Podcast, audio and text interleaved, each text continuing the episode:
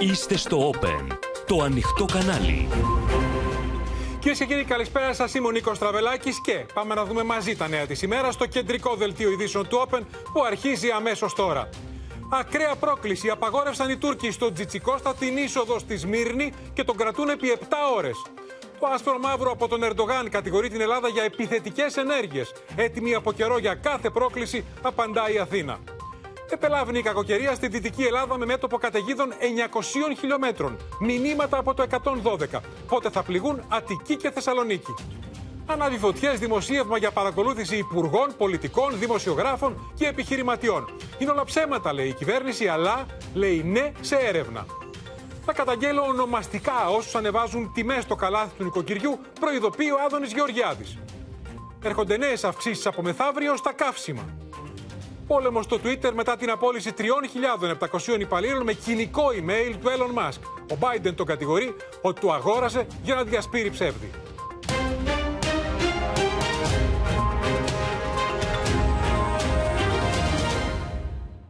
Κυρίε και κύριοι, να ξεκινήσουμε το δελτίο μας με την ακραία πρόκληση της Άγκυρας, καθώς οι Τούρκοι κρατούν αδικαιολόγητα εδώ και 7 ώρες τον Περιφερειάρχη Μακεδονίας Απόστολο Τζιτζικώστα στο λιμάνι της Μύρνης. Πάμε αμέσως στην Κάτια Φωτιάδου να μας ενημερώσει. Έχει επικοινωνήσει το Open. Καλησπέρα, Κάτια, με τον Περιφερειάρχη, τον κύριο Τζιτζικώστα. Μας έχει αφηγηθεί όλη την περιπέτεια. Τι έχει συμβεί. Ένα περιστατικό, Νίκο, κυρίες και κύριοι, που ξεπερνά τα σύν, άνευ προηγουμένου, που ξεπερνά τα σύνορα, τα σύνορα Ελλάδα-Τουρκία και έχει αντίκτυπο, αντίκτυπο μέχρι την καρδιά των Βρυξελών. Και να σας εξηγήσω τι εννοώ. Ο κύριος Τζιτζικώστα, ο Περιφερειακή Κεντρικής Μακεδονίας, έφτασε το πρωί στη Σμύρνη με τη νέα αυτοπλοϊκή γραμμή που συνδέει την, στην πρωτεύουσα την, την Θεσσαλονίκη με τα παράλια της Τουρκίας, με τη Σμύρνη, εκεί, για να προεδρεύσει στην 13η Ευρωμεσογειακή Διάσκεψη της Επιτροπής των ε, περιφερειών της Ευρωπαϊκής Ένωσης. Ένα σημαντικότατο θεσμικό όργανο της Ευρωπαϊκής Ένωσης, όχι ως Έλληνας, αλλά ως Ευρωπαίος αξιωματούχος. Και αυτό έχει σημασία. Φυσικά. Γι' αυτό σας είπα νωρίτερα για τον αντίκτυπο που έχει φτάσει μέχρι την καρδιά των Βρυξελών. Εκεί λοιπόν ενημερώθηκε ότι υπάρχει απαγόρευση εισόδου του στη χώρα. Ο ίδιος ζήτησε αμέσως εξηγήσεις. Ήθελε να μάθει το λόγο, δεν του δόθηκε καμία απάντηση. Στη συνέχεια, και ο Ζητζικώση επικοινώνησε με την κυβέρνηση, με το Υπουργείο Εξωτερικών, με τον Υπουργό Προστασίας του Πολίτη, ο οποίος λίγη ώρα νωρίτερα με tweet κάνει λόγο για ακραία τουρκική προκλητικότητα και στη συνέχεια και με την ηγεσία των Βρυξελών. Δεν υπήρξε καμία απάντηση των τουρκικών αρχών προς τις επαφές που είχαν ε, αντίστοιχα με, με τους Τούρκους η, η, ηγεσία ελληνική του Υπουργείου Εξωτερικών και της Προστασίας του Πολίτη. Και είναι πράγματα τα οποία μας επιβεβαίωσε, όπως είπες και εσύ, και ο ίδιος σε τηλεφωνική επικοινωνία που είχαμε νωρίτερα μαζί του.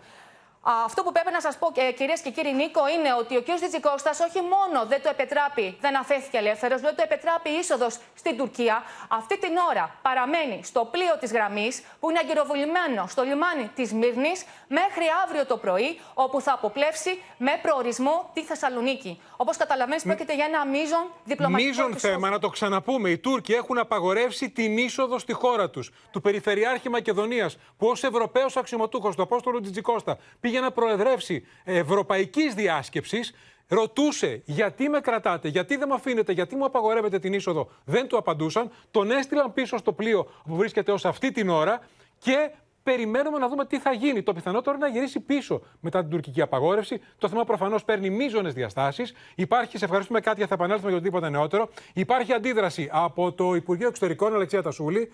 Και υπάρχει αντίδραση και από τον Δήμαρχο Αθηναίων, Μαρία Ζαχαράκη, Κωνσταντινούπολη, και από τον Δήμαρχο Κωνσταντινούπολης, που ενημερώθηκε από τον Κώστα Μπακογιάννη, γιατί συμπτωματικά νωρίτερα συναντήθηκαν οι δύο δήμαρχοι. Λοιπόν, πάμε πρώτα στην Αλεξία. Τι λέει ο Νίκος Δένδιας, τι λέει το Υπουργείο Εξωτερικών, Αλεξία; Νίκο, από την πρώτη στιγμή ο Νίκος Σεδένδια ενημερώθηκε για το πολύ σοβαρό αυτό διπλωματικό περιστατικό και έδωσε οδηγίες ε, τόσο στην ελληνική πρεσβεία στην Άγκυρα, όσο και στο γενικό προξενείο μας στη Σμύρνη να προχωρήσουν σε αυστηρά διαβήματα προς το τουρκικό Υπουργείο Εξωτερικών. Πριν από λίγο, το ελληνικό Υπουργείο Εξωτερικών εξέδωσε και επίσημη ανακοίνωση, στην οποία, στην οποία αναφέρει επιλέξει καταδικάζουμε απερίφραστα την απαράδεκτη και εντελώς καταχρηστική κράτηση και απαγόρευση εισόδου του Περιφερειακού Περιφερειάρχη Κεντρικής Μακεδονίας από τις τουρκικές αρχές της Μύρνη νωρίτερα σήμερα. Αναμένουμε από τις αρμόδιες τουρκικές αρχές να δοθούν άμεσα εξηγήσεις και τις καλούμε να λάβουν τα απαραίτητα μέτρα για να αποφευχθούν παρόμοια περιστατικά στο μέλλον.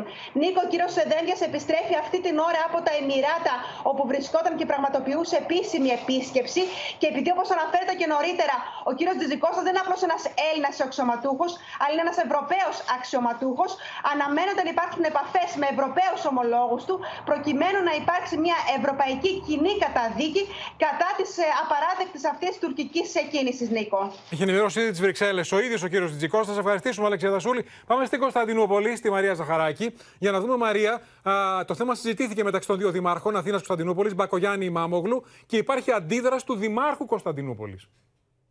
Ακριβώς, ε, ναι Νίκο, καλησπέρα. Βρισκόμαστε εδώ που συναντήθηκαν σήμερα οι δύο δήμαρχοι ε, της Αθήνας και της Κωνσταντινούπολης και έμαθε ο Τούρκος δήμαρχος από τον Κώστα Μπακογιάννη ουσιαστικά αυτό το γεγονός όπου ο δήμαρχος λοιπόν ο Εκρέμι Μάμογλου είπε ότι κατάφερα να πάρω μια πολύ σύντομη ενημέρωση για το περιστατικό που έγινε σήμερα από το φίλο μου Κώστα αφού δω τις λεπτομέρειες του περιστατικού είπε θα ενημερώσω αύριο τόσο τόσο την κοινή γνώμη όσο και όλες τις βαλκανικές πόλεις, είπε συγκεκριμένα ο Τούρκος Δήμαρχος, ο Δήμαρχος της Κωνσταντινούπολης, ο Εκρέμι Μάμογλου.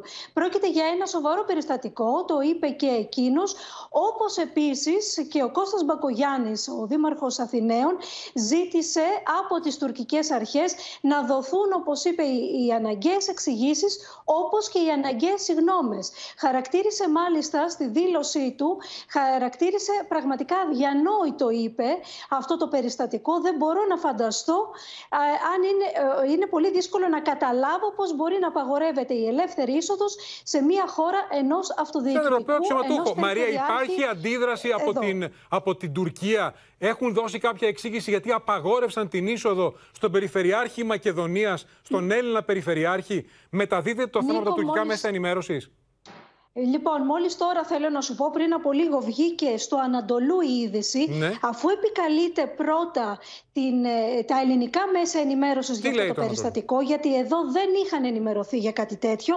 Στη συνέχεια λέει, επικοινώνησαν, συγγνώμη λίγο γιατί ε, θα σου διαβάσω Συμβαίνει τώρα, ναι, ναι, βέβαια. Τι, τι, ακριβώς, επειδή συμβαίνει αυτή τη στιγμή.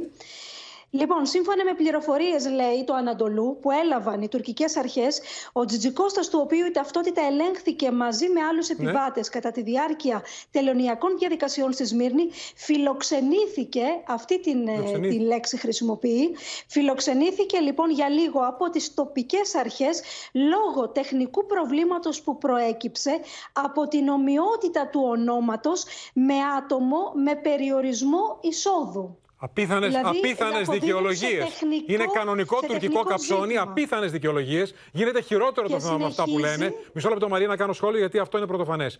Οι Τούρκοι φτάνουν στο σημείο να πούνε έστω με το τουρκικό, επίσημο τουρκικό πρακτορείο Ανατολού ότι επειδή έμοιαζε, λέει, το όνομα του κυρίου Τζιτζικώστα με το όνομα ενός άλλου προσώπου που δεν του επιτρεπόταν, έφτασε ως Ευρωπαίος αξιωματούχος. Είναι αναγνωρίσιμη προσωπικότητα, δεν φιλοξενήθηκε, τον κρατούσαν γιατί του μιλήσαμε έξι ώρες, ουσιαστικά του απαγόρευσαν την είσοδο και τον έστειλαν πίσω στο πλοίο. Συνέχισε, Μαρία.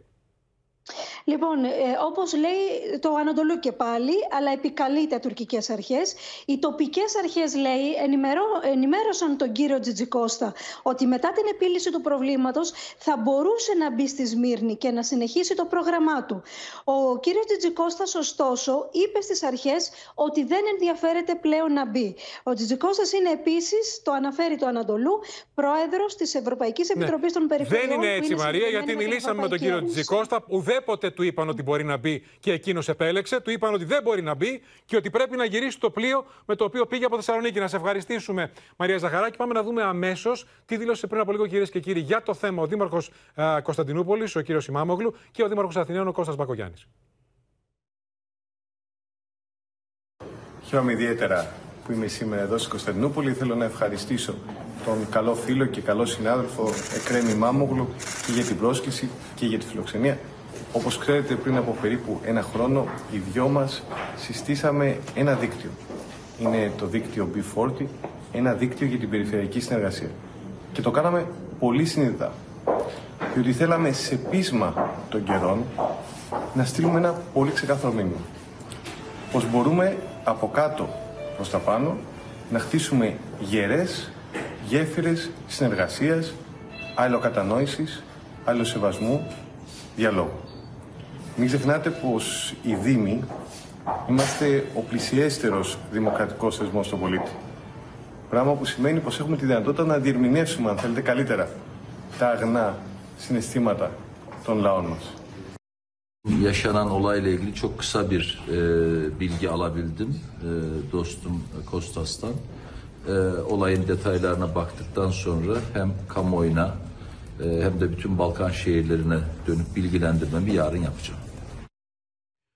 Αυτά πριν από λίγο λοιπόν ο Δήμαρχος Κωνσταντινούπολης, τον είδαμε δίπλα στον Κώστα Μπακογιάννη, για το περιστατικό και όλα αυτά κυρίες και κύριοι στον απόϊχο της προκλητικής ανακοίνωσης της τουρκικής Προεδρίας για τη συνάντηση Ερντογάν Στόλτεμπερ, του Γενικού Γραμματέα του ΝΑΤΟ. Φτάνει στο σημείο η Άγκυρα να μιλήσει για επιθετικές ενέργειες της Ελλάδας, με το Στόλτεμπεργκ να συνεχίσει να κρατά φιλοτουρκική στάση ουσιαστικά, πολιτική ίσων αποστάσεων θεσμικά. Η απάντηση της Αθήνας. Είμαστε από καιρό έτοιμοι να απαντήσουμε σε κάθε πρόκληση. Σε ένα ακόμα βήμα πρόκλησης προχώρησε ο Ταγί Περντογάν, ο οποίος αντιστρέφοντας την πραγματικότητα, κατηγόρησε την Ελλάδα για την κλιμάκωση της έντασης στη συνάντηση που είχε με τον φίλο του Γενικό Γραμματέα του ΝΑΤΟ, Γεν Στόλτενμπεργκ, αλλά και στο γεύμα που ακολούθησε με τις συζύγους τους. Κατά τη συνάντηση, στην οποία αναφέρθηκαν οι επιθετικές ενέργειες της Ελλάδας, ο πρόεδρος Ερντογάν δήλωσε ότι η Τουρκία δεν είναι αυτή που αυξάνει την ένταση στην περιοχή και ότι θα ήταν ωφέλιμο η Ελλάδα να ενεργήσει με κοινή λογική και να οδηγηθεί σε διάλογο. Ο Νίκος Δένδιας, ο οποίος σήμερα επισκέπτεται τα Ηνωμένα Αραβικά Εμμυράτα, μιλώντας στο Ιταλικό τηλεοπτικό δίκτυο ΡΑΙ, επισήμανε ότι η αμφισβήτηση της ελληνικής κυριαρχίας είναι πλέον φανερά στρατηγική επιλογή της Άγκυρας. Επιχειρείται από την τουρκική πλευρά ένας εκφοβισμός και της ελληνικής κοινωνίας και της ελληνικής κυβέρνησης. Φοβάμαι ότι πλέον δημιουργείται μια διαρκή στάση αμφισβήτησης όχι μόνο κυριαρχίας και κυριαρχικών δικαιωμάτων της Ελλάδας, αλλά συνολικά ενός τρόπου αντιμετώπισης των σχέσεων μεταξύ των χωρών στην Ανατολική Μεσόγειο. Την ίδια ώρα, ο Γενικός Γραμματέας του ΝΑΤΟ βάφτισε προκλητικά διαφορές στις τουρκικές διεκδικήσεις. Her iki ülkede kıymetli, değerli müttefikler ve aynı zamanda farklılıklar olduğunun da bilincindeyiz ve her ilkeyi bu işbirliği ve dayanışma ruhuyla müttefik olarak çözme konusunda teşvik ediyoruz. Μιλώντας σε εκδήλωση των δικηγορικών συλλόγων Ελλάδας και Κύπρου για την οριοθέτηση θαλασσιών ζωνών, ο Αλέξης Τσίπρας ζήτησε για ακόμα μια φορά την άμεση επέκταση των ελληνικών χωρικών υδάτων στην Ανατολική Μεσόγειο. Η Ελλάδα δικαιούται και οφείλει να προβεί άμεσα στην επέκταση των χωρικών της υδάτων στα 12 ναυτικά μίλια στην Ανατολική Μεσόγειο. Όπως ακριβώς έχει ήδη πραγματοποιήσει η Τουρκία στην ίδια περιοχή. Είναι ένα δικαίωμα αναφέρετο με βάση το διεθνές δίκαιο και ο καταλληλότερος χρόνος να το υλοποιήσουμε είναι τώρα. Από την πλευρά του, ο πρώην Πρωθυπουργός Αντώνης Σαμαράς τόνισε ότι η πολιτική του κατευνασμού δεν μπορεί να βάλει φρένο στον επεκτατισμό της Άγκυρας, που γίνεται όλο και πιο επιθετική. Ίσως είναι ευκαιρία για άλλη αντιμετώπιση χωρίς μόνιμο κατευνασμό, χωρίς ανακύκλωση φοβικών ανακλαστικών. Να θυμάστε όμως, δεν αρκεί να έχεις δίκιο. Πρέπει να μπορείς και να διεκδικήσεις το δίκιο σου. Αλλιώς θα χάνεις όλα. Και μέσα σε αυτό το κλίμα, κυρίες και κύριοι, των τουρκικών προκλήσεων, ετοιμάζεται η Γεωργία Γαρατζιώτη. Καλησπέρα. Η πολεμική αεροπορία να γιορτάσει. Και ταυτόχρονα έχουμε νέο μήνυμα συγκινητικό του πιλότου της ομάδας ΖΕΒΣ προς τους Τούρκους. Ένα νέο μολόν λαβέ. Ε, έτσι είναι, Νίκο. Έτσι είναι, Νίκο. Η πολεμική αεροπορία γιορτάζει τον προστάτη της και η ηγεσία έχει οργανώσει ένα γεμάτο τετραήμερο εκδηλώσεων. Στο πλαίσιο αυτό, σήμερα έγινε μια μεγάλη αεροπορική επίδειξη στον Φλίσβο. Είδαμε όλους τους τύπους πολεμικών αεροσκαφών της πολεμικής αεροπορίας, F-16, Rafale, F-4 Phantom, σε 130 μεταγωγικά αεροσκάφη, αλλά και α, ελικόπτερα, αλλά και την ομάδα αεροπορικών επιδείξεων ZEVS με εντυπωσιακές εικόνες, εντυπωσιακούς ακροβατικούς ελιγμούς που έκοψαν την ανάσα, προσφέροντας ένα, ένα μοναδικό θέαμα στον κόσμο που είχε πάει να παρακολουθήσει την επίδειξη. Οι, Έλληνε, οι Έλληνες υπτάμενοι Νίκο, χθες στην Τανάγρα, στην αεροπορική βάση που βρεθήκαμε, μας έλεγαν ότι οι προκλήσεις στον αέρα του Αιγαίου είναι πολλές και είναι καθημερινές. Όμως κάθε φορά που οι Τούρκοι τολμούν να παραβιάσουν τον εθνικό εναέριο χώρο, θα βλέπουν μπροστά τους μια ελληνική σημαία. Το ίδιο, το ίδιο μήνυμα μετέφερε και ο Έλληνας σμιναγός Δημήτρης Τζάλας, ο οποίος ε, ε, πέταξε σήμερα με F-16 ε, για τον Τζεύς. Το φλίσβο και θα τον ακούσουμε μολόν λαβέ και τη νύχτα λέει. Να τον ακούσουμε. Ευχαριστούμε Γεωργία.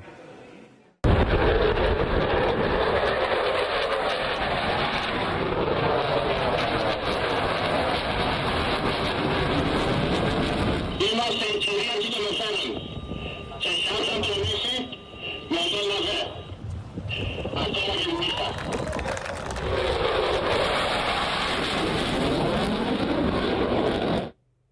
Ο λόγος τώρα για την χθεσινή τουρκική πρόκληση που αποκάλυψε το Open και η Γεωργία Λαγού. Μιλούμε για τον χρυσό παραολυμπιονίκη μας, το Χαράλαμπο Ταϊγανίδη, που ενώ κολυμπούσε από τη Ρόδο προς τη Σύμη α, για να εκπληρώσει ένα τάμα στον Πανορμίτη, τον παρενόχλησε τουρκική ακτεωρός. Το βίντεο που εξασφάλισε το Open είναι αποκαλυπτικό. Ο παραολυμπιονίκης μίλησε σήμερα στο Open και είπε ότι αγχώθηκε καθώς ένιωθε, έχει πρόβλημα όρασης, ένιωθε την τουρκική ακτεωρό να πλησιάζει. Ο παραολυμπιονίκης Χαράλαμπος Ταϊγανίδης κολυμπά από τη Ρόδο στη Σύμη εκπληρώνοντας τάμα του, ενώ σε απόσταση αναπνοής πλέει αυτή η τουρκική ακτεωρός, όπως φαίνεται στο βίντεο που έφερε στο φω το Open. Μία ακόμη αδιανόητη πρόκληση της Τουρκίας, με το σκάφος να βρίσκεται στα ελληνικά χωρικά ύδατα, πολύ κοντά στον αθλητή. Αγχωθήκαμε πάρα πολύ, να πω την αλήθεια, είναι ότι γιατί έρχονταν κατά πάνω μας και ουσιαστικά μπήκε στα χωρικά ύδατα δεν ξέραμε πώς θα αντιδράσουν. Αυτό ήταν το θέμα. Ο ίδιος διατήρησε την ψυχραιμία του και συνέχισε την προσπάθειά του με την ακτεωρό να τον ακολουθεί για μερικά μίλια. Σε εκείνο το μεσοδιάστημα δηλαδή δεν υπήρχε σκάφος μεσ... λιμενικού. Δεν υπήρχε. Ναι, μα ήμασταν στα χωρικά μας ύδατα. Ε, πιστεύω ότι. Ε, για... Όταν, όταν είσαι μέσα στο σπίτι σου, προχωράς με ασφάλεια. Δεν έχεις ε, ένα αστυνομικό. Κινδυνεύουμε; Σε ελληνικό σκάφος που συνόδευε τον Παρολυμπιονίκη στη σπουδαία του προσπάθεια, επέβαιναν η οικογένειά του, διοργανωτές του εγχειρήματος, η Αφροδίτη Σκαφίδα και ο Πύρος Δήμας. Ανησυχήσαμε γιατί τρέφανε πολύ, αλλά μετά πριν μας τα σκόψανε. Ρωτήσανε πού πάμε, απάντησε ο οδός μας που ήξερε κάποιες λέξεις τουρκικά ότι πάμε στη Σύμη. Σταματήσαν, μας κοιτούσαν, καταλάβανε περί τίνος πρόκειται και φύγανε. Ήρθε μια θεωρός τουρκική σε μια απόσταση γύρω στα 150 με 200 μέτρα να ήθελε να κάνει μια έρευνα, να δει τι ακριβώς συμβαίνει ενδεχομένως. Το εντυπωσιακό είναι ότι μας ακολουθούσε από πίσω. Δεν έκαναν κάτι το οποίο μπορεί να μας έφερνε σε μια δύσκολη θέση. Απλώς μας ακολουθούσε μέσα στα χωρικά μας είδατα για ένα χρονικό διάστημα ε, δεν ξέρω τι κάνανε μετά. Ε, και κάποια στιγμή σίγουρα μετά ήρθε το δικό μας το λιμενικό και αποτραβήχθηκε. Οι ειδικοί κάνουν λόγο για ακόμη μια παραβίαση της εθνικής μας κυριαρχίας από πλευράς της Τουρκίας. Κυρίες και κύριοι, πολιτικές φωτιές έχει ανάψει τις τελευταίες ώρες. Δημοσίευμα της εφημερίδας Ντοκουμέντο που κάνει λόγο για παρακολουθήσεις πολιτικών, υπουργών ενεργεία υπουργών, στελεχών της κυβέρνησης, άλλων πολιτικών της αντιπολίτευσης, επιχειρηματιών και δημοσιογράφων. Δημοσιεύοντας μάλιστα σχετική λίστα με πολλά ονόματα. Η κυβέρνηση πριν από λίγο αντέδρασε, μίλησε για δημοσίευμα χωρίς τεκμηριωμένα στοιχεία που έχει ως στόχο να πλήξει την κυβέρνηση των Πρωθυπουργό και χρησιμοποιούνται, λέει, τα στοιχεία αυτά από, για να, που, από κέντρα που θα προτιμούσαν μια άλλη κυβέρνηση και έναν αδύναμο Πρωθυπουργό. Πάμε να δούμε το ρεπορτάζ με όλες τις εξελίξεις και αμέσως μετά όλα τα νεότερα σε ζωντανή σύνθεση. Νέες φωτιές στο θέμα των υποκλοπών ανάβει δημοσίευμα της εφημερίδας Ντοκουμέντο, σύμφωνα με το οποίο το Μέγαρο Μαξίμου είχε θέσει υπό παρακολούθηση πολιτικούς και από το γαλάζιο στρατόπεδο, ακόμη και μέλη της κυβέρνησης, επιχειρηματίες, δημοσιογράφους και ηθοποιούς. Στη λίστα φέρεται να περιλαμβάνονται ο πρώην Πρωθυπουργός Αντώνης Σαμαράς, οι υπουργοί Νίκος Δένδιας, Άδωνης Γεωργιάδης, Χρήστος Ταϊκούρας, Κωστής Χατζηδάκης, Βασίλης Κικίλιας, ο πρώην Υπουργός Μιχάλης Χρυσοχοίδης, ενώ σε κάποιες περιπτώσεις παρακολουθούνταν και τα κινητά συζύγων. Στη λίστα των τηλεφωνικών υποκλοπών, σύμφωνα με το δημοσίευμα, περιλαμβάνονται και οι βουλευτές του ΣΥΡΙΖΑ Όλγα Γεροβασίλη και Χρήστος Πίρτζη, ο πρόεδρος του Πασόγνικο Ανδρουλάκης και διευθυντές εφημερίδων. Η ανάθεση των παρακολουθήσεων φέρεται να γινόταν απευθείας στην ΕΕΠ και μετά η παρακολούθηση συνεχιζόταν με το Πρέταντορ. Σκληρή επίθεση στον ιδιοκτήτη της εφημερίδας Κώστα Βαξεβάνη, χαρακτηρίζοντα τον εθνικό συκοφάντη, εξαπέλυσε ο κυβερνητικός εκπρόσωπος, αφήνοντας υπενιγμούς για τους σκοπούς του δημοσιεύματος. Παράλληλα, αναφέρει ότι τα στοιχεία, παρότι ατεκμηρίωτα, χρειάζονται περαιτέρω διερεύνηση από τη δικαιοσύνη. Χωρίς το παραμικρό στοιχείο, επιχειρεί να πλήξει την κυβέρνηση, να δημιουργήσει πρόβλημα στη Νέα Δημοκρατία. democracia να ωφελήσει εκείνους τους οποίους υπηρετεί αφοσιωμένα και να βάλει νερό στο μήλο κέντρων που έχουν ενοχληθεί από την κυβέρνηση και δεν κρύβουν τη δυσαρέσκειά τους για τη σταθερότητα και την ασφάλεια που έχει επιτύχει η Ελλάδα. Κέντρα που θα προτιμούσαν μια άλλη κυβέρνηση, πιο βολική και έναν άλλο πρωθυπουργό αδύναμο και ελέγξιμο. Σύμφωνα με τον κυβερνητικό εκπρόσωπο, λογισμικά παρακολούθησης υπάρχουν στην Ελλάδα όπως και στην υπόλοιπη Ευρώπη, αλλά δεν τα αγόρασε και δεν τα χρησιμοποιεί καμία δημόσια αρχή. Σημειώνει δε ότι η κυβέρνηση έχει επιδιώξει από την πρώτη στιγμή τη διερεύνηση της υπόθεσης αυτής και θα προχωρήσει στην καθολική απαγόρευση της εμπορίας κακόβουλων λογισμικών, πράξη η οποία θα καταστήσει την Ελλάδα την πρώτη χώρα στην Ευρώπη που θα απαγορεύεται η κυκλοφορία τους. Πολλά όσα βλέπουν το φως της δημοσιότητας από την εφημερίδα Ντοκουμέντο γεννούν βαθύ προβληματισμό, θλίψη και αποτροπιασμό σε κάθε δημοκρατικό πολίτη ανεξαρτήτως κομματικής προτίμησης. Είναι ώρες κρίσιμες για τη δημοκρατία και τη δικαιοσύνη. Το τι ισχυρίζεται πλέον ένας ένοχος πρωθυπουργός μικρή σημασία έχει. Είδαμε λοιπόν τι αναφέρει το δημοσίευμα της πρώτης αντιδράσης. Πάμε στην Στέλλα Παμιχαήλ, γιατί έχουμε αντίδραση κύκλων του Νίκου Δένδια, που σύμφωνα με το δημοσίευμα της εφημερίδας Ντοκουμέντο Στέλλα, καλησπέρα, είναι στη λίστα των υπουργών που παρακολουθούνται ή παρακολουθούνται από ΑΕΠ και Predator. Ακριβώς. Έχουμε λοιπόν την πρώτη αντίδραση κύκλων του Υπουργού Εξωτερικών που αναφέρουν ότι είναι αδιανόητο και επικίνδυνο ότι ο Πρωθυπουργός παρακολου... παρακολουθούσε τον Υπουργό Εξωτερικών. Η χώρα λαμβάνει συνεχώς μέτρα για την ασφάλεια των επικοινωνιών του Υπουργού Εξωτερικών και των μελών του ΚΙΣΕΑ, καθώς πολλοί εντός και εκτός Ελλάδας θα ήθελαν να ακούνε τις συνομιλίες τους, αναφέρουν χαρακτηριστικά κύκλοι του Υπουργού Εξωτερικών, που όπως είπες και εσύ, Νίκο, ο κ. Δένδιας είναι μέσα σε αυτή τη λίστα του δημοσιεύματος του ντοκουμέντο με τα πρόσωπα τα οποία είχαν τεθεί υπό παρακολούθηση. Και υπάρχει ακόμα μία αντίδραση; Υπάρχει ακόμα μια αντίδραση από το Κομμουνιστικό Κόμμα Ελλάδος για το δημοσίευμα της εφημερίδας. Λέει λοιπόν το ΚΚΕ, ένα ακόμη δημοσίευμα που επιβεβαιώνει το κρατικό δόγμα ουδής εξαιρείται των παρακολουθήσεων, έστω και αν η πραγματική λίστα των παρακολουθήσεων από διάφορους κρατικούς και παρακρατικούς μηχανισμούς είναι μάλλον πολύ μεγαλύτερη από αυτή που δημοσιεύεται στην εφημερίδα Ντοκουμέντο, αναφέρει το Κομμουνιστικό Κόμμα Ελλάδος σε ανακοίνωσή του. Αυτό λοιπόν είναι το δημοσίευμα. Αυτές είναι οι πρώτες αντιδράσεις. Θα το παρακολουθήσουμε. Να σε ευχαριστήσουμε, Στέλλα Παμιχαήλ. Πάμε κυρίες και κύριοι τώρα στην κακοκαιρία που σαρώνει ήδη την Δυτική Ελλάδα, την κακοκαιρία Εύα, με μέτωπο καταιγίδων που φτάνει τα 900 χιλιόμετρα. Ήδη έχουν πληγεί περιοχές, έχει ρίξει 55 τόνους νερού αναστρέμα κοντά στην Ιγουμενίτσα, ενώ πριν από λίγο εκδόθηκε 112 και για την Αττική. Πάμε να δούμε το ρεπορτάζ και αμέσως μετά σε ζωντανές συνδέσεις τα νεότερα και ο Κλέαρχο Μαρουσάκης που θα μας ενημερώσει α, για τις περιοχές που θα πληγούν τις επόμενες ώρες και ιδιαίτερα αύριο. Η κακοκαιρία Εύα χτυπά τα νησιά του Ιωνίου με ισχυρούς ανέμους και έντονες βροχοπτώσεις. Προερχόμενη από την Ιταλία, έχει δημιουργήσει ένα μέτωπο ισχυρών καταιγίδων μήκους 900 χιλιόμετρων. Το μεσημέρι η κακοκαιρία έφτασε στην Ιγουμενίτσα. Πολίτες κατέγραψαν έναν υδροστρόβιλο, ενώ είχε απαγορευθεί ο απόπλους για τα δρομολόγια με την Κέρκυρα. Τώρα έχει αρχίσει και βρέχει καταρακτώδη στις παραθαλάσσιες περιοχές.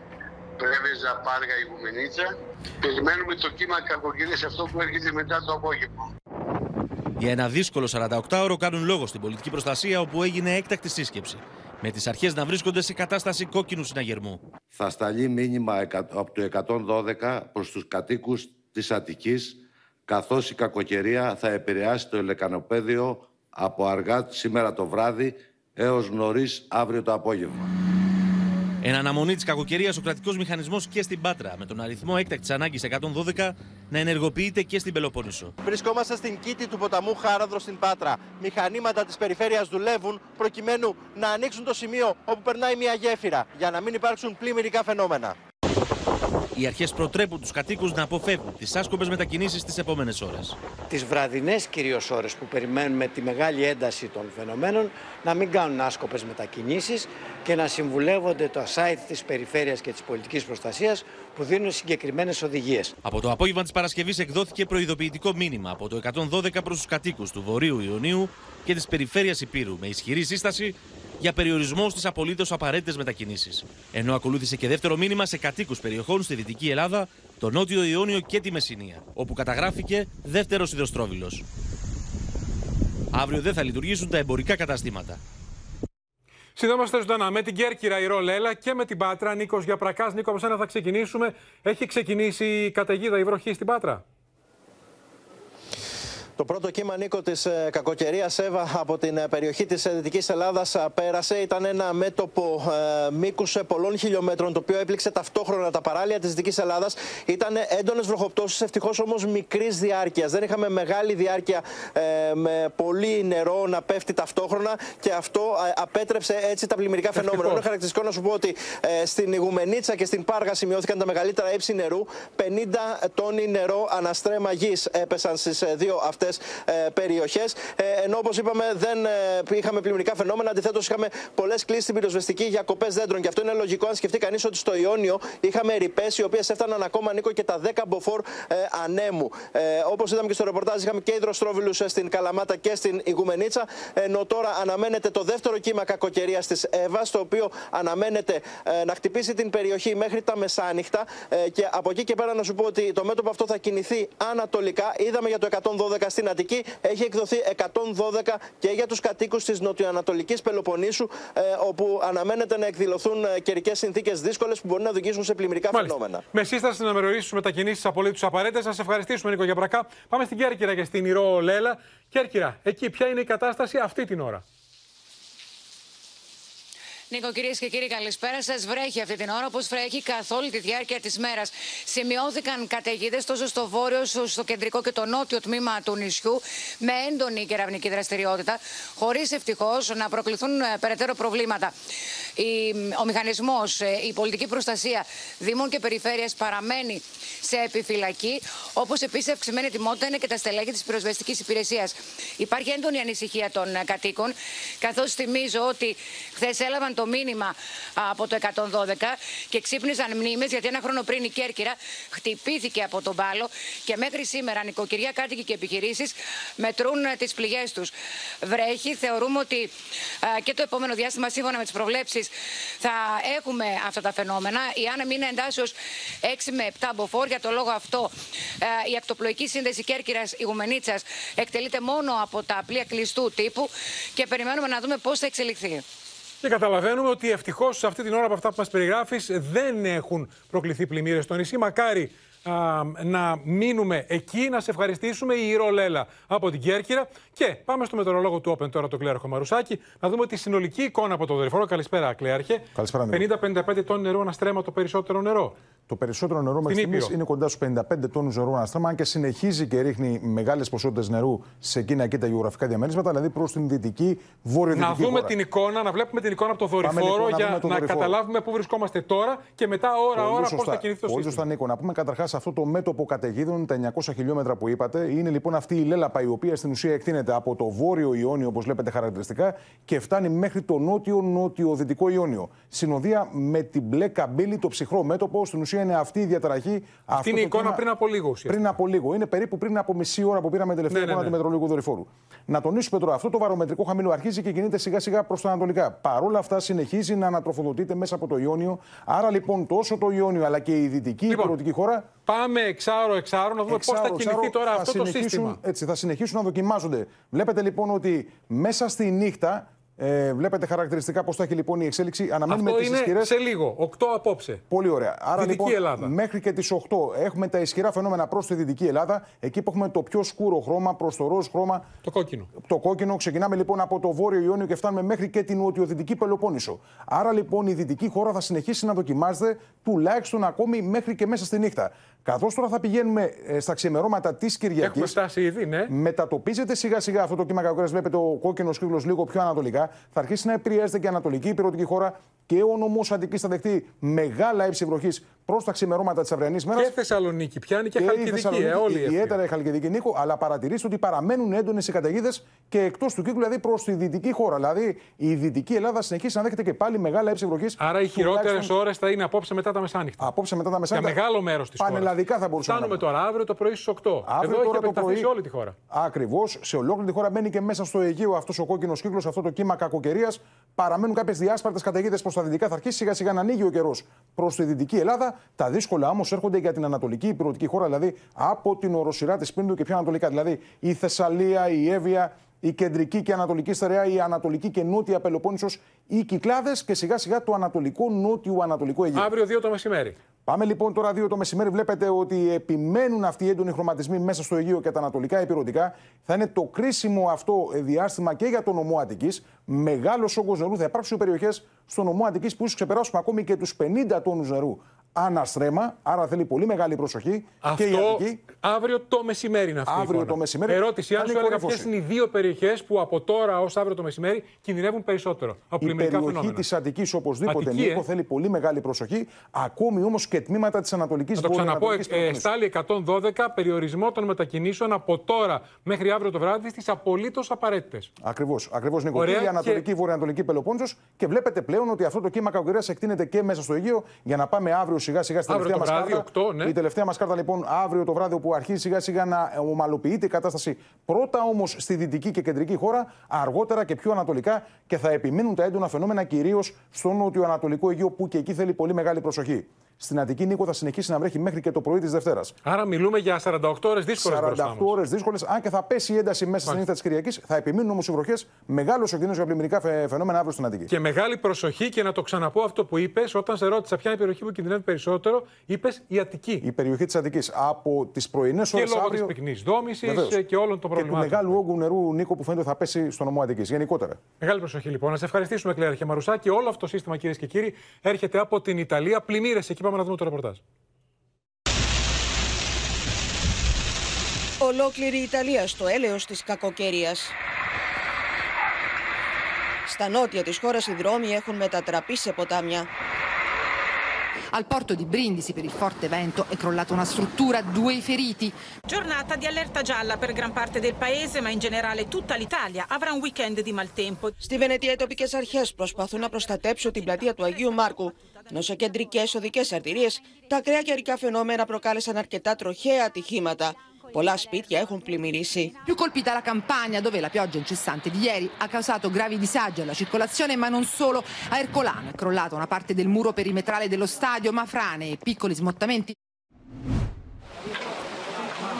Στη Βενεζουέλα, επτά άνθρωποι έχασαν τη ζωή τους από τις κατολιστήσεις που προκάλεσαν οι καταρακτώδεις βροχές των τελευταίων ημερών.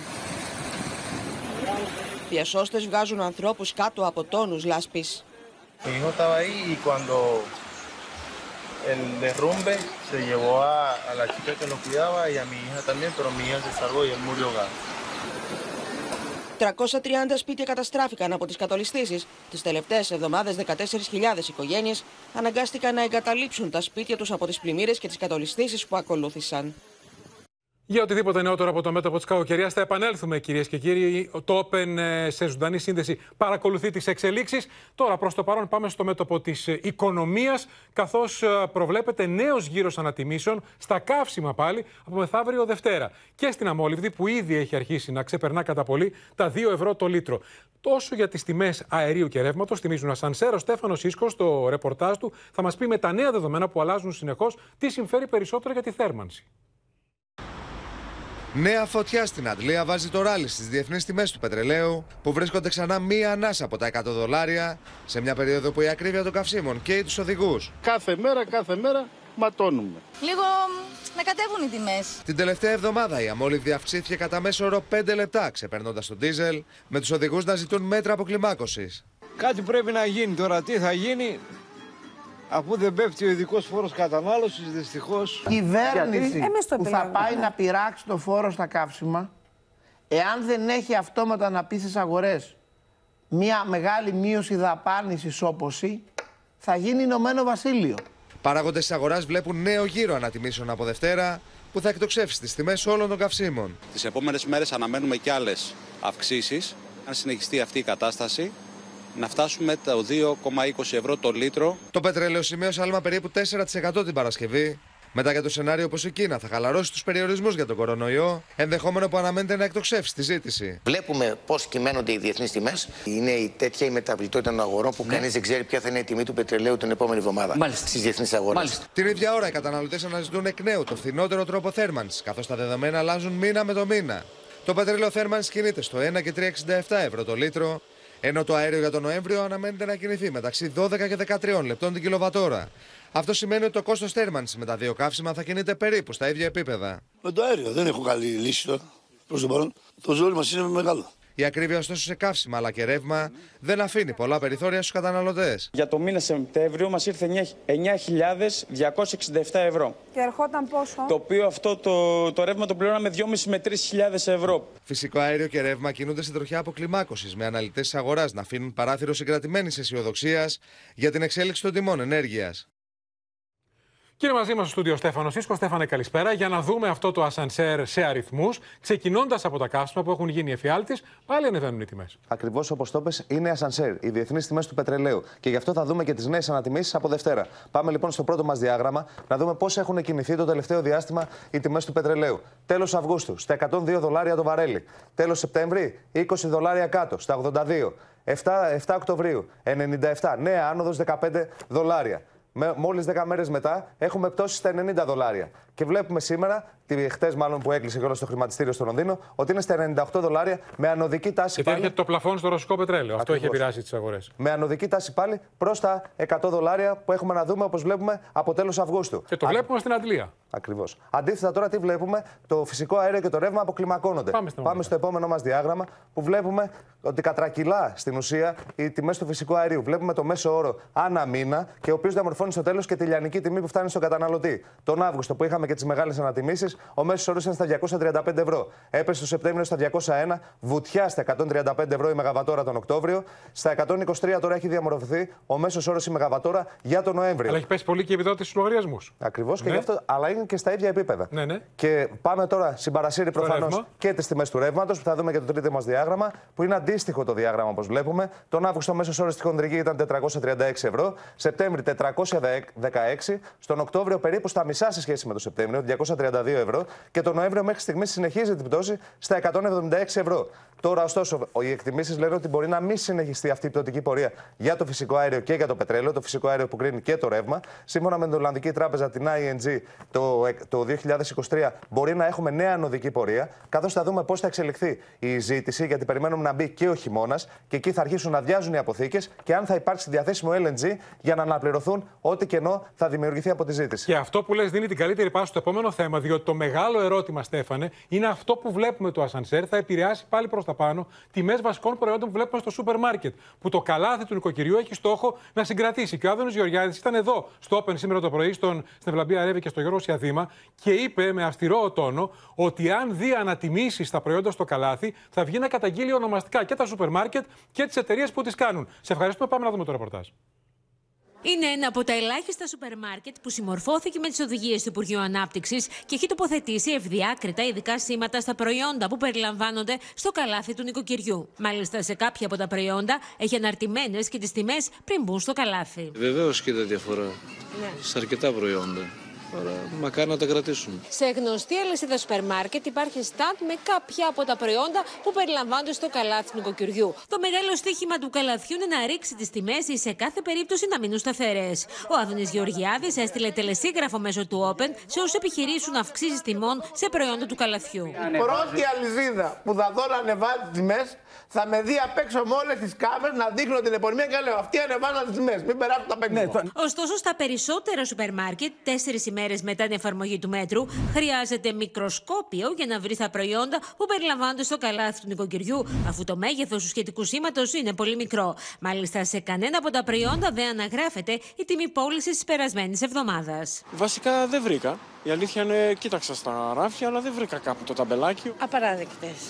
Γιατί είναι οι προσφορές τι οποίες βγάζει το σούπερ μάρκετ, το εκάθεστο σούπερ μάρκετ ανά εβδομάδα. Σύμφωνα με το Υπουργείο Ανάπτυξης, οι πωλήσεις στα προϊόντα που βρίσκονται στο καλάθι του νοικοκυριού τις τρεις πρώτες ημέρες εφαρμογής του μέτρου έχουν αυξηθεί κατά 130%. Ενώ εκτιμά ότι από την ερχόμενη εβδομάδα και οι βιομηχανίες θα μπουν στο παιχνίδι του ανταγωνισμού, ρίχνοντας τις τιμές βασικών προϊόντων. Οι βιομήχανοι οι οποίοι δεν θα κάνουν καλές προσφορές και θα βγάλουν ας πούμε, τον καφέ σε, σε ακριβότερη τιμή στη μία αλυσίδα, θα δουν σε λίγο τι πωλήσει να πέφτουν, διότι το καλάθι τραβάει τόσο πολύ κόσμο που θα αρχίσουν να αγοράζει ο κόσμο πράγματι το καλάθι και θα αφήνει τα επώνυμα απ' έξω. Για επικοινωνιακό πυροτέχνημα κατηγορεί την κυβέρνηση ο ΣΥΡΙΖΑ. Εδώ λοιπόν υπάρχει μια ανεπάρκεια της κυβέρνησης. Αυτό αποδεικνύει ότι η κυβέρνηση μετά τις μεγάλες αποτυχίες που πλήττουν το πορτοφόλι όλου του νοικοκυριού Έρχεται τώρα να έχει μάλλον ένα επικοινωνιακό πυροτέχνημα. Τι, στα 10 λεπτά και στα 20, ρε παιδιά. Τι γελάμε τον εαυτό μας. Ο εφιάλτη για τους καταναλωτές, οι τιμές στα ράφια και το ζήτημα είναι ότι όσο ο πόλεμος συνεχίζεται, που τροφοδοτεί όλες αυτές τις ανατιμήσεις και όσο δεν υπάρχει ορατό τέλος, θα ζούμε τον ίδιο εφιάλτη. Και όπως θα δούμε στο επόμενο ρεπορτάζ από τα πολεμικά μέτωπα, κλειδί για τις εξελίξεις είναι η μάχη της Χερσόνας με το Ιράν να παραδέχεται για πρώτη φορά ότι έστειλε στους Ρώσους drones. Οι Ουκρανοί δίνουν τη μεγάλη μάχη για τη Χερσόνα Ανατινάζουν γέφυρες που χρησιμοποιούν οι Ρώσοι για να ανατροφοδοτούν τα στρατεύματά τους. Οι πολίτες περπατούν στους δρόμους υπό τους ήχους των μαχητικών και τα ράφια στα σούπερ μάρκετ της πόλης έχουν αδειάσει. Ο Πούτιν, αν και φαίνεται να χάνει το παιχνίδι στο πεδίο της μάχης, επιμένει. Украины историч... неонацистским режимом было неизбежным. Если бы в феврале не были предприняты соответствующие, соответствующие действия с нашей стороны, все было бы то же самое, только с худших для нас позиций. Και η Δύση στηρίζει ακάθεκτη την Ουκρανία με τι Ηνωμένε Πολιτείε να στέλνουν κι άλλο στρατιωτικό εξοπλισμό στο Ζελένσκι και του G7 να προειδοποιούν τον Πούτιν να μην χρησιμοποιήσει πυρηνικά όπλα. Together with the G7, countries around the world are making clear to President Putin that any use of a nuclear weapon would be catastrophic for him and for Russia. Ο σύμβουλος Εθνικής Ασφάλειας του Λευκού Οίκου, Τζέικ Σάλιβαν, βρέθηκε στο Κίεβο και συναντήθηκε με τον Βολοντίμιρ Ζελένσκι. Μάλιστα, ο Ουκρανός πρόεδρος του έδωσε και το μετάλλιο του τάγματος του πρίγκιπα Γεροσλάβ του Σοφού του Δεύτερου, δείχνοντας την εκτίμησή του για τη βοήθεια των Ηνωμένων Πολιτειών. Και όλα αυτά ενώ το Ιράν για πρώτη φορά παραδέχεται πω έχει δώσει στη Ρωσία drones, με τα οποία σύμφωνα με το Κίεβο, ο στρατό του Πούτιν χτυπά τι ενεργειακέ υποδομέ τη Ουκρανία. قبل از ماها قبل از جنگ اوکراین در اختیار روسیه قرار دادیم Και αυτά είναι τα νέα πολυτελεγραφία της Βάγνερ στην Αγία Πετρούπολη στη Ρωσία. Είναι το πρώτο αρχηγείο της ιδιωτικής εταιρείας μισθοφόρων. Τα εγγένεια του κέντρου Βάγνερ, όπως ονομάστηκε, έκανε ο ιδρυτής της οργάνωσης, Γευγένη Μπριγκόζιν. Η εξελίξη ζωντανά από το Θανάση Αυγερινό στη Μόσχα και την Αδαμαντία Ηλιόλου, από την οποία θα ξεκινήσουμε, διότι έχουμε δημοσίευμα της γερμανικής Bild Αδαμαντία καλησπέρα για αυτό που λέγαμε πριν, για τα Ιρανικά ντρόουν στη Ρωσία μετά από την παραδοχή του Ιράν για πρώτη φορά ότι έχει προμηθεύσει την Μόσχα με drones έστω και πριν να ξεκινήσει ο πόλεμος αυτός. Η Bild έρχεται και δημοσιεύει τις συγκεκριμένες φωτογραφίες που βλέπουμε τώρα στις οθόνες μας. Και όπως εξηγούν οι ειδικοί, πρόκειται για Ιρανικά αεροσκάφη τα οποία έχουν απογειωθεί από την Τεχεράνη και έχουν φτάσει στην Μόσχα μόλις δύο μέρες πριν. Βλέπουμε και τις σχετικές παλέτες και εξηγούν λοιπόν ότι μεταφέρουν drones. Έτσι λοιπόν, Ουκρανοί αξιωματούχοι επισημαίνουν πως το Ιράν συνεχίζει να προμηθεύει την Ακόμα Ρωσία. Και τώρα. Ακριβώς. Ακόμη και τώρα με ιρανικά drones, τα οποία όπως γνωρίζουμε ευθύνονται και έχουν φέρει σημαντικά πλήγματα στο Κίεβο, όπως και γενικότερα στην ε, Ουκρανία και κυρίως στις ενεργειακές υποδομές.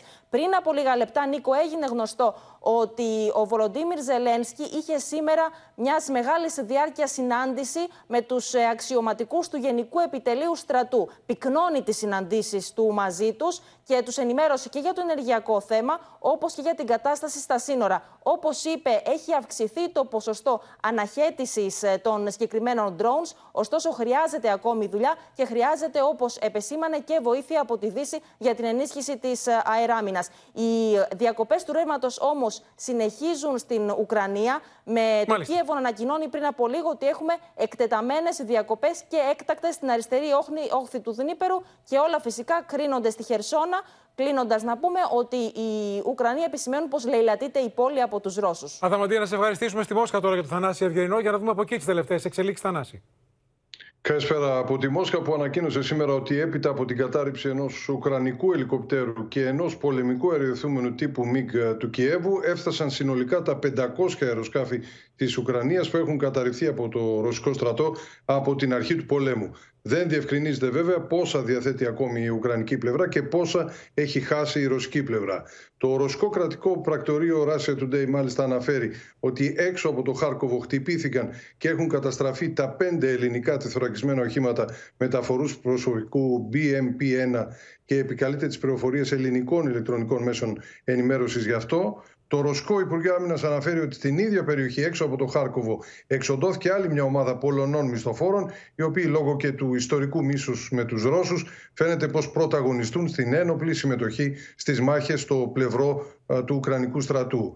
Η Μόσχα καταδίκασε το γεγονός ότι για πρώτη φορά Αυστρία, Γερμανία και Ιταλία, τρεις χώρες όπου ε, είχαν επικρατήσει φασιστικά καθεστώτα που αιματοκύλησαν την Ευρώπη, καταψήφισαν το καθιερωμένο ετήσιο ρωσικό ψήφισμα στον Οργανισμό Ενωμένων Εθνών κατά του ναζισμού και της ηρωοποίησης του. Ε, η εκπρόσωπος του Ρωσικού Υπουργείου Εξωτερικών, η Μαρία Ζαχάροβα, είπε ότι μόνο ανήθικοι πολιτικοί δεν θα ψήφιζαν την καταδίκη του ναζισμού. Η Μόσχα είχε συνηθίσει ότι οι ευρωπαϊκές χώρες συνήθως απήχαν, ενώ οι μόνοι που καταψήφιζαν, όπως έγινε και πάλι βέβαια, Μάλιστα. μόνο που αυτή τη φορά καταψήφισαν πολύ περισσότεροι, ήταν παραδοσιακά οι Ηνωμένες Πολιτείες και η Ουκρανία. Θανάσης Αυγενός από τη Μόσχα Ζωντανά. Θα σε ευχαριστούμε. Επιστρέφουμε εδώ κυρίες και κύριοι στην ελληνική επικαιρότητα. Πάμε στη Μάνδρα, στην ε, τραγωδία με το 17χρονο Βοσκό που έχασε στη ζωή του μια σφαίρα στο κεφάλι.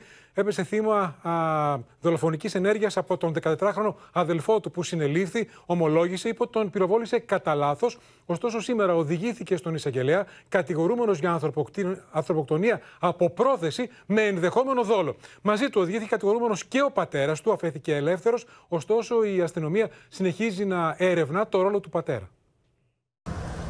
Ο 14χρονο, ο οποίος κατηγορείται ότι πυροβόλησε με καραμπίνα και σκότωσε τον 17χρονο αδερφό του στη Μάνδρα, αποχωρεί από τα δικαστήρια. Νωρίτερο, ο εισαγγελέας άσκησε εναντίον του ανήλικου παιδιού ποινική δίωξη για ανθρωποκτονία από πρόθεση με ενδεχόμενο δόλο. Η θέση της υπεράσπισης, το οποίο θα αποδειχθεί περίτρανα και νομίζω ότι γίνεται αρκετά αντιληπτό και από την κατηγορούσα αρχή και από τα ανακριτικά όργανα, είναι ότι αφορά μια ξεκάθαρη περίπτωση ανθρωποκτονίας από αμέλεια.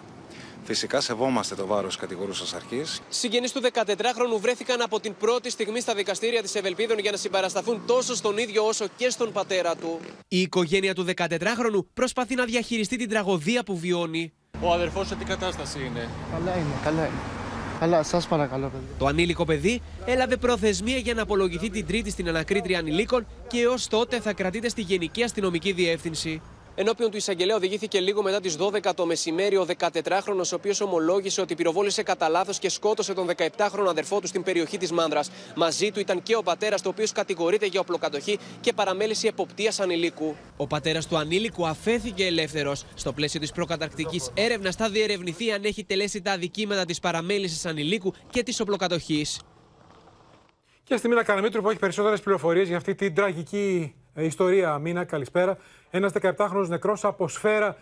Έχει ξεκαθαρίσει από την αστυνομική έρευνα τι ακριβώς έχει συμβεί. Ναι, έχει ξεκαθαρίσει και από ό,τι φαίνεται υπάρχουν και αποτελέσματα από δύο πολύ βασικές ε, εξετάσεις που έγιναν σήμερα.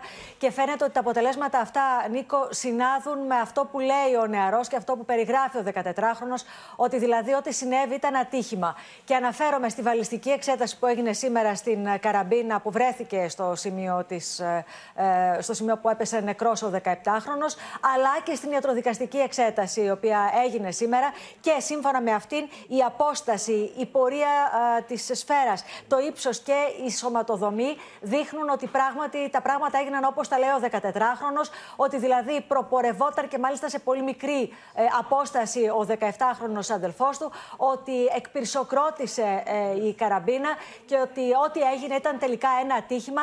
Με την καραμπίνα όμως, πρέπει να το πω αυτό, Νίκο, που παράνομα είχε ο πατέρας του κρυμμένη σε ένα συντούκι, βρήκαν ε, τα παιδιά και άρχισαν με αυτή να κυνηγούν το ε, αγριογούρουνο. Τέλος, να σας πω ότι για να μπορέσει να επιστοποιηθεί και όλη αυτή η περιγραφή του 14χρονου, κλήθηκε και παιδοψυχολόγος της αστυνομίας, η οποία επίσης πιστοποίησε ότι αυτό που ακούει από το παιδί είναι ένα πραγματικό περιστατικό που περιγράφει. Απίστευτη τραγωδία. Ένα παιδί νεκρό και ο αδελφός του κατηγορούμενος ότι τον σκότωσε με τον πυροβολισμό. Να σε ευχαριστήσουμε, Μίνα Καραμίτρου, στη Θεσσαλονίκη τώρα, κυρίες και κύριοι, όπου έχει προκαλέσει σοκ όχι μόνο εκεί, σε όλη την Ελλάδα. Το πρωτοφανές επεισόδιο που έγινε στο προάβλιο σχολείου, ξυλοδαρμός μεταξύ μαθητών, τόσο ξύλο που ένα παιδί της Δευτέρας Λυκειού, ένα μαθητής, κινδυνεύει να χάσει το μάτι του. Έχει τραυματιστεί σοβαρά σε όλο το σώμα και ιδιαίτερα στο κεφάλι. Υπάρχουν και άλλοι μαθητές τραυματισμένοι, μαθητές που αποβλήθηκαν διαπαντός από το σχολείο. Οι εικόνες είναι σκληρές. Πάμε να δούμε το ρεπορτάζ. Οι εικόνες σοκάρουν. Προάβλιο ιδιωτικού σχολείου στη Θεσσαλονίκη μετατρέπεται σε ring. 17χρονοι μαθητές χτυπούν ο ένας τον άλλον με γροθιές και κλωτσιές. Η συμπλοκή ξεκίνησε μεταξύ δύο μαθητών και λίγα δευτερόλεπτα αργότερα τα πράγματα βγήκαν εκτός ελέγχου. Το θέμα ξεκίνησε επειδή προκαλούσε ένα παιδί συγκεκριμένα, το έσβοχνε, πάνε να το βαρέσει την αποφεύγει το παιδί και στη συνέχεια αρχίσουν να βλακώνονται. Και μπήκαν παιδιά και από τη μια παρέα και από την άλλη. Μαθητής της Δευτέρας Λυκείου μεταφέρεται σε ιδιωτική κλινική με σοβαρά τραύματα στο κεφάλι και με κίνδυνο να χάσει την όρασή του από το ένα μάτι. Χτυπήματα, αιματώματα, καράματα πονάνε φυσικά. Στην πλάτη έχει κάτι χαρακές. Σωματικά είναι χάλια. Γονείς καταγγέλουν πως περιστατικά βία σημειώνονται στο σχολείο εδώ και τουλάχιστον δύο χρόνια. Τα συγκεκριμένα που φύγανε έχουν ξαναπάρει πειθαρχικό για ξυλοδαρμούς μες στο σχολείο. Αλλά απλούς, όχι σε αυτήν εδώ τη φάση. Έχουν ξανατιμωρηθεί πέρσι και πρόπερσι. Μαθητής του σχολείου, μιλώντας στο Open, καταγγέλει πως ακόμη και σήμερα δέχεται απειλές. Ρωτάνε, λέει, και άλλα παιδιά από το σχολείο που μένω και όλα αυτά. Μέχρι στιγμής από αυτούς που ξέρω που ρώτησαν δεν έχουν πει. Αλλά ναι, ρωτάνε που είναι το σπίτι μου και να έρθουν αυτοί οι τέσσερις. Δεν ξέρω από πού θα μου έρθει. Δεν, δεν τους φοβάμαι, αλλά δεν ξέρω ποιος και από πού θα έρθει. Με αγωνία, πατέρας μαθητής σημειώνει πως αν και το σχολείο ήξερε ότι το θύμα δεχόταν απειλητικά μηνύματα, δεν έλαβε μέτρα. Πού είναι οι καθηγητέ, ενώ ξέρουν ότι θα γίνει συμβάν. Ξέρει το Λύκειο και δεν έχει καθηγητέ κάτω. Με απόφαση του κολεγίου, τέσσερις από τους μαθητές που ενεπλάκησαν στο αιματηρό επεισόδιο αποβλήθηκαν διαπαντός. Σοκαριστική υπόθεση, όπως σοκαριστικές είναι και οι εξελίξεις, κυρίες και κύριοι, στην υπόθεση της 12χρονη που βίαζε και εξέδωσε ο επιχειρηματίας Μίχος στον Κολονό. Η Ελευθερία Σπυράκη θα μας ενημερώσει γιατί έχουν συλληφθεί ακόμα τέσσερις που κατηγορούνται και ο ένας από αυτούς, ε, Ελευθερία, ότι βίασε επαμοιβή τρεις φορές τη 12χρονη. Πράγματι, πρόκειται για έναν 43χρονο ηλεκτρολόγο πλοίων, ο οποίος κατηγορείται ότι βίασε την 12χρονη από τον ε, Κολονό έναντι αμοιβής όχι μία, όχι δύο, αλλά τρεις φορές. Ο συγκεκριμένος άνδρας, Νίκο, κυρίες και κύριοι, συνελήφθη χθες το βράδυ στην ε, Κόρινθο. Σήμερα βρέθηκε ενώπιον του εισαγγελέα, ζήτησε προθεσμία και την έλαβε για να απολογηθεί την Δευτέρα. Σύμφωνα με τα όσα έχει κάνει γνωστά η Ελλάδα μέχρι στιγμής, ο συγκεκριμένος άνδρας ε, συνομίλησε με το 12χρονο κορίτσι μέσω ιστοσελίδας γνωριμιών. Στη συνέχεια όμως δεν περιορίστηκε στα μηνύματα, βρέθηκε μαζί της στην περιοχή των Σεπολίων τρεις φορές. Μάλιστα, πρόκειται για τον άνθρωπο, ο οποίος παρουσιάστηκε πριν από λίγο διάστημα αυτοβούλος στη Γενική Αστυνομική Διεύθυνση Αττικής, δηλώνοντας ότι έχει συνομιλήσει με το κορίτσι, ωστόσο περιορίστηκε μόνο στα μηνύματα. Τέλος, να πούμε, Νίκο, κυρίες και κύριοι, ότι πρόκειται, ο 43χρονο είναι ένας εκ των τεσσάρων που συνελήφθηκαν το τελευταίο 24ωρο για τον βιασμό της 12χρονη στον Και υπάρχει δεύτερος που είναι διευθυντής Ακαδημίας Ποδοσφαίρου που είχε στα χέρια του παιδιά. Ένα 55χρονο άνδρας. Έτσι, ακριβώς. Να σε ευχαριστήσουμε, Ελευθερία Σπυράκης. Στις ΗΠΑ τώρα, κυρίες και κύριοι, έχει ξεκινήσει αντίστροφη μέτρηση για τις ενδιάμεσες εκλογές της ερχόμενης Τρίτης. Ο Biden δηλώνει αισιόδοξο για το αποτέλεσμα, ενώ ο Ντόναλτ Τραμπ θα το δείτε με έναν τρόπο ουσιαστικά ανακοινώνει ότι θα είναι υποψήφιος πάλι για την Προεδρία των ΗΠΑ το 2024. Τέσσερις μέρες πριν τις ενδιάμεσες εκλογές, ο Ντόναλτ Τραμπ περιοδεύει στην Αϊόβα και αφήνει ξανά να εννοηθεί πως σκοπεύει να είναι υποψήφιος για τις προεδρικές το 2024. In order to make our country successful and safe and glorious, I will very, very, very probably do it again, okay? Very, very, very probably. Oh, that's nice. Well, Get ready. That's all I'm telling you. Very soon. Σύμφωνα με τα περισσότερα ξένα δημοσιεύματα, η πιθανότερη ημερομηνία ανακοίνωσης της υποψηφιότητάς του είναι η 14η Νοεμβρίου. Ο πρόεδρος των Ηνωμένων Πολιτειών, Τζο Μπάιντεν, πάντως δηλώνει αισιόδοξος για το αποτέλεσμα των εκλογών. I know you always ask me how we doing; We're going to win this time around, I think. I feel really good about our chances. I think we're going to keep the Senate, pick up a seat. I think we have a chance of winning the House. So I'm optimistic. I really am. 32 million Americans have already voted, and the parties are bringing out their big guns, campaigning in some surprising places. Τι ενδιάμεσε εκλογέ τυχιώνει και η άγρια επίθεση που δέχθηκε ο σύζυγο τη Νάνση Πελόζη. Ο Πολ Πελόζη πήρε εξητήριο από το νοσοκομείο και η πρόεδρο τη Βουλή ευχαρίστησε τον κόσμο για τη στήριξη. Thank you, thank you, thank you for your kind words, your prayers, uh, and your good wishes for Paul. It's going to be a long haul, but he will be well. And it, it's just so tragic how it happened. But nonetheless, we have to be optimistic. He's surrounded by family, so that's a wonderful thing. Στον πόλεμο που έχει ξεσπάσει στο Twitter τώρα και το νέο του ιδιοκτήτη, τον Elon Musk, που με ένα κοινικό email απέλησε τους μισούς εργαζόμενους, 3.700. Και παρατηρητές στις ΗΠΑ, πολιτικοί παρατηρητές, λένε ότι αυτός ο πόλεμος με έναν τρόπο μπορεί να επηρεάσει, να δημιουργήσει συνθήκες χάους στα social media στις ενδιάμεσες εκλογές τις Αμερικανικές. Αναβρασμός επικρατεί στο Twitter. Με το καλημέρα. Το νέο αφεντικό της επιχείρησης, ο Elon Musk, απέλησε το 50% των εργαζομένων. 3.700 υπάλληλοι ειδοποιήθηκαν μέσω email πω έχασαν τη δουλειά του. Σήμερα είναι η τελευταία σα ημέρα εργασία στην εταιρεία. What I experienced at Twitter was unlike at any other company. People supporting each other, people having each other's back, people who wanted to make sure that whatever happened, they were able to help one another. Στην πράξη θα είναι υπάλληλοι στα χαρτιά για τους επόμενους τρεις μήνες, ώστε να τηρηθούν οι αυστηροί νόμοι της Καλιφόρνιας για το προσωπικό των επιχειρήσεων. Όσον αφορά στη μείωση της ισχύως του Twitter, δυστυχώς δεν υπάρχει επιλογή όταν η εταιρεία χάνει πάνω από 4 εκατομμύρια δολάρια την ημέρα. Σε όσους αποχώρησαν, τους δόθηκαν μισθοί τριών μηνών, που είναι το 50% περισσότερο από ό,τι απαιτείται από τον νόμο. Ο πρόεδρος των ΗΠΑ, Τζο Μπάιντεν, εξαπέλυσε πειρά κατά του νέου αφεντικού του Twitter. Τώρα τι μας ανησυχεί όλους; Ο Elon Musk βγαίνει και αγοράζει μια πλατφόρμα που στέλνει και εκτοξεύει ψέματα σε όλο τον κόσμο. Το Twitter έχει υποστεί τεράστια πτώση εσόδων εξαιτίας των διαφημιστών που διέκοψαν τη διαφήμιση στην πλατφόρμα κοινωνικής δικτύωσης, με τον Elon Musk να επιρρύπτει τις ευθύνες σε ομάδες ακτιβιστών που πιέζουν τους διαφημιστές. Εγώ τώρα στο κινητό μου το μήνυμα 112 που εστάλει και στην Αττική ότι έρχονται επικίνδυνα καιρικά φαινόμενα. Περιορίστε τις μετακινήσεις, λέει, στο απολύτως απαραίτητο και ακολουθήστε τις οδηγίες των αρχών. Προσοχή στην κακοκαιρία. Και στο σημείο αυτό, κυρίες και κύριοι, 18 λεπτά πριν από τις 8 ολοκληρώθηκε και απόψε το κεντρικό δελτίο ειδήσεων. Μείνετε στο όπεν. Αμέσω τώρα ακολουθεί η σατυρική εκπομπή Η Λάβα. Στις 9, ό,τι αγαπώ, ο Γιάννης Μπέζος υποδέχεται τον Γιώργο Χατζινάσιο. Από όλους εμάς, ευχές για ένα χαρούμενο Σαββατόβραδο και προσοχή στην κακοκαιρία.